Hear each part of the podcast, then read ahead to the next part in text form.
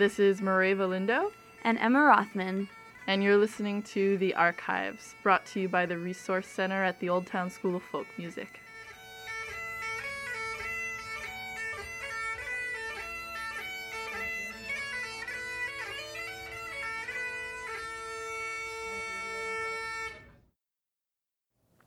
Oh, Shenandoah, I love your daughter. Hurrah, my rolling river. Shenandoah, the white mulatta. We are bound away from this world of misery. For 7 years I toiled the ocean. Hurrah, my rolling river. 7 years I never rode her. We are bound away from this world of misery. I courted Sally, no pen, no paper. Hurrah, my rolling river. I courted Sally with fool's cap paper. We are bound away from this world of misery. Oh, misery, my captain, cry out. Hurrah, my rolling river. Sally forth, my bowman, answer. We are bound away from this world of misery. Nobody knows about my toiling.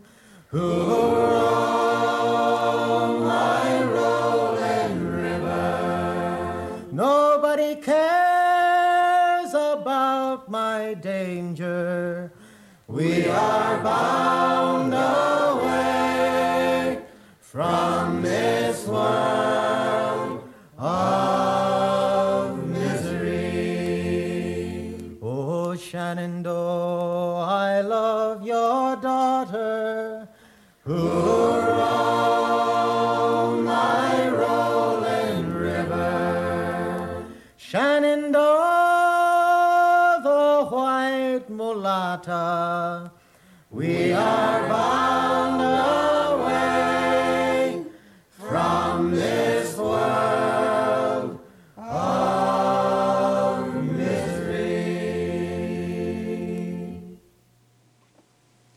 You've just heard Shenandoah, also known as World of Misery, as performed by the Golden Ring Singers, led by Jack Stanesco.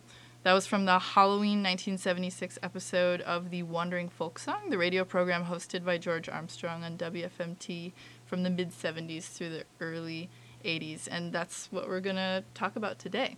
So Emma, do you want to talk a little bit about George's inspiration to get into this music, and not only get into it, but have profound curiosity about it to the point that he did this program about the connections between folk music around the country and the world?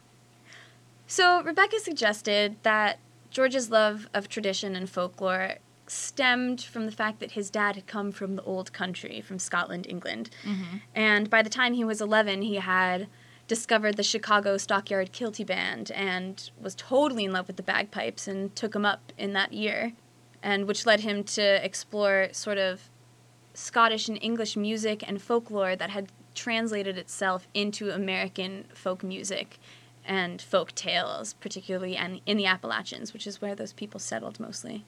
Yeah, and he was a curious guy. Rebecca talks about how he would just, you know, have his recorder around, and he might ask, if it was okay to record. It was like a common thing. People would often say yes. He was a curious guy, and he was also inspired by another really influential musicologist. Just some of your experiences? Well, Alan Lomax, I mean, I think Alan Lomax had such an important influence on a lot of people. The idea that people come and then they die. This is a fragile enterprise. The whole oral tradition is like the falling of a leaf. If you don't find it now, it could be gone. It goes back into the loam of culture and disperses itself and is gone. So I think my dad was a keen observer of that. And, you know, he'd gotten his degree at the University of Chicago. He knew about research, about footnotes, the importance of documenting things. Mm-hmm. And that, I think, was a big spur to him to make sure that he took his notes and made his recordings so that things were preserved for posterity, that was part of his obligation. So George was a big nerd. Basically, is what it sounds like. I imagine just like a kid walking around with a tape recorder and a kilt on. We all know one of those. Oh, sure. Know. Yeah. Yeah, so... From how Rebecca describes it, at least right there, it does sound very academic. But as we've discussed before, the way that Gerry and George collected these songs was really, really unique and so much about the people, and so much about the relationships that they made on these trips. And so Rebecca talks a little further about that. You know, every summer we would have these adventures of going to collect. And it wasn't just a one-way thing. We would come armed with all of the songs we'd been practicing as a family during the year so that we would perform things that we had learned from other people and then try them out on our listeners and say, now, do you know another version of that? And they'd inevitably go, well, yeah, you know, that fourth verse, I had a whole different set of lyrics that would go, my version kind of went like this, and then off they would go, and my dad would click the record button, and yeah. So there was a lot of that. So as we've mentioned before, it really was a very unique way of collecting this material. And the way that Rebecca describes this beautiful sort of exchange reminds me of a book called The Gift by Lewis Hyde, where Hyde talks about art and culture as gifts rather than commodities, things that can't be bought or sold but have to be given and reciprocated, which is very much, I think, what was happening in this situation. And also, yeah, definitely. And also in that, that an exchange of gifts creates a deep bond between giver, receiver, receiver, giver, which we see clearly here that, you know, the Armstrongs became great friends with these people, and then passed the songs along, continuing the exchanging of gifts to a whole other community. Yeah, I think we both found that aspect of their work really compelling and different from a lot of other field recording work that we have come across. And so we knew they made all these recordings and went on these trips together as a family. But when we chatted with Rebecca, we were curious if she could enlighten us as to how her dad went from doing this as a personal curiosity and keeping these recordings at home to actually turning it into a program broadcast to the public. As I recall, there was a period in my father's life where he was sort of getting antsy. I know he had written a proposal to try to get some grant money to go over to Scotland to do some research, and he'd been turned down. He was very frustrated about that and kind of searching around for something else because he wanted to make a bigger contribution. Ultimately, the Wandering Folk Song was his way to make that contribution. Yeah, and it was a really great platform for him to make all kinds of connections between music and folklore, and on intersecting planes, connections between many different kinds of music and many different kinds of folklore, the histories of different kinds of people. The Wandering Folk Song, as it was called. Right, yeah. And he would make those connections by a common idea or thought in folklore, or even just like a human experience. Yeah. So here's a clip of George drawing some connections between folklore and music from around the world. different English-speaking cultures in his episode about the folklore of death. And that was Gene Ritchie with Eric Darling on banjo, singing in a Kentucky version of the old British ballad, The Unquiet Grave. And that beautiful song embodies an ancient and widespread belief that excessive mourning and weeping disturbs the rest of the dead. There's another belief, too, connected with this, that weeping and mourning even wets the winding sheet of those who have been laid to rest. Another of the old ballads that came to this country was The Wife of Usher's Well, which had all sorts of connotations of witchcraft and supernatural aspects in the old world.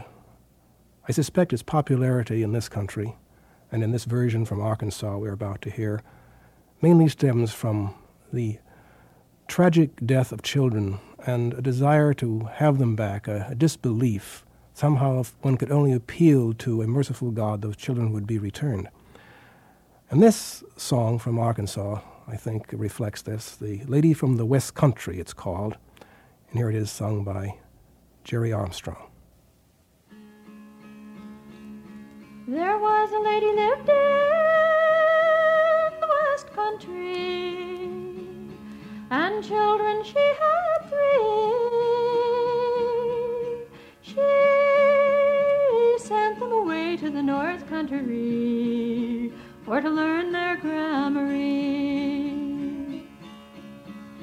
They hadn't been gone but a very small while, scarce like 12 months at the day, till death, oh death, spread over the land, and it swept those babes away. Is there no king in Devon, she cried, that used to wear a crown? Pray send me home my three little babes, for tonight or in the morning soon. It being near at Christmas time, the night so long and cold, she's seen, oh seen her three little babes come running home early in the morning soon. She set the table right before them and spread it with bread and wine. Come, eat and drink, my three little babes, come eat and drink of mine.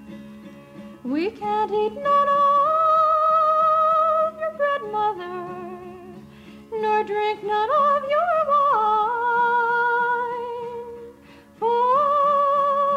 Just before the break of day, our Savior we must join. She made the beds up in the backside room and spread them with clean sheets, and over the top spread a golden cloth for to make a better sleep. Rise ye up, rise ye up, cried the oldest one. Rise ye up, cried he. For yonder stands our Savior dear, and it's him we must obey. Green grass grows at our heads, mother. Cold clods lie at our feet. The tears you shed for us, mother, would had wet our winding sheet. Joseph Campbell, frequent Armstrong houseguest and author of Hero of a Thousand Faces, also shared George's excitement about folklore and cross-cultural connections. Campbell, of course, being a comparative mythologist, that's kissing cousins to being a folklorist. Right. You're looking at the same material, right? Mythology tends to look more at some of the written documentation from the religious stories, whereas the folk or oral tradition is looking sort of more from the peasant viewpoint, if I may be so bold to suggest that. Mm-hmm. But there's a lot of meeting of minds in those two fields. So Campbell and my father just became incredibly close friends because they understood that both were on these quests to understand the deep sort of underpinnings, the root system of what gives rise. For my father, it would be like, how do we get five versions of the same tune, but coming from five different countries or five different, completely different time periods, and you can't trace a direct link through a person or something. How does that happen? What's the root system underneath that? Campbell's going, how do we get five different variants of this myth on five continents, and it's so obviously the same story? How did that come about? Is this a psychological impulse, or were there some interpenetrating cultural exchanges that we have no record of? What explains that? So as we come to a close, I think I'd really like to share the liner notes from the Armstrong's Folkways record, Simple Gifts. And so here's part of it. They wrote, "In this age when our entertainment is provided for us, education has become institutionalized and almost all knowledge has become dependent on books, the ancient folk arts, which rely on oral transmission, are all but lost. The Armstrongs seek to recreate and incorporate into their own lives this oral tradition, which is the natural way of spreading ideas, going from man to man, from parent to child, from friend to friend, and relies solely on the truth and beauty of that which is shared. The songs on this album are drawn from a tradition that is shared by the people of the British Isles and those in America who trace their origins to those islands. But in a larger sense, these songs should be considered the common heritage of all of us who speak the English language. These songs are offered not only for your listening enjoyment, but also in the hope that you will learn to sing them yourself." This was sort of their, like, mission statement, that it was about connecting with the past, but bringing that feeling of sharing and of passing along into the future as well. It was why they recorded Simple Gifts, which they say right here very explicitly. It was why they went to North Carolina and Arkansas and Virginia and other places of the world and brought that music back with them to Chicago and shared it with people here. And why they brought those people to Chicago as well. Mm-hmm. And ultimately why George started the Wandering Folk Song, too. Right. I think that really gets back to a point that Rebecca made really beautifully. The single most important thing that we've been talking about are relationships. The fact that we made friendships with these people. We didn't just go to extract data so that we could assimilate it and catalog it and sell it or perform it or something.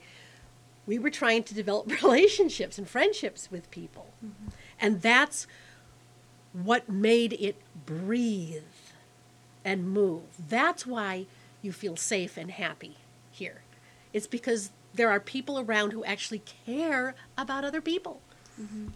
And I'm shocked and sorry to say that that's somewhat unusual in this day and age, but we all know that that is true, that people who put people first are still rare and few and far between. And there's something about folk music that somehow holds that cultural value distinct. And so when you begin singing the songs, it's like this is the coded message. If you sing it enough, you find that somehow you are responding to that rhythm, that you care about people, you care about the folk. The folk are important. And so I think that's the most important thing about what my parents did, about what my sister and I are trying to do in preserving and perpetuating the family tradition, is to say people matter, and people matter first and before anything else. Mm-hmm. And that's why we sing the songs, because the songs know that. My life flows on in endless song, above earth's lamentation. I hear the real, though far off, hymn that hails a new creation. Above the tumult and the strife, I hear its music ringing. It sounds an echo in my soul. How can I keep from singing? What though the tempest loudly roars, I hear the truth, it liveth. What though the darkness round me close, songs in the night it giveth.